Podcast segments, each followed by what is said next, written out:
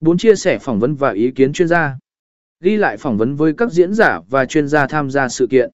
Những cuộc phỏng vấn này không chỉ tạo ra nội dung hữu ích mà còn giúp tăng cường uy tín và chia sẻ kiến thức đa chiều.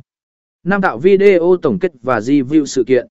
Sau sự kiện, sử dụng video để tạo tổng kết về những điểm nổi bật và thành công của sự kiện.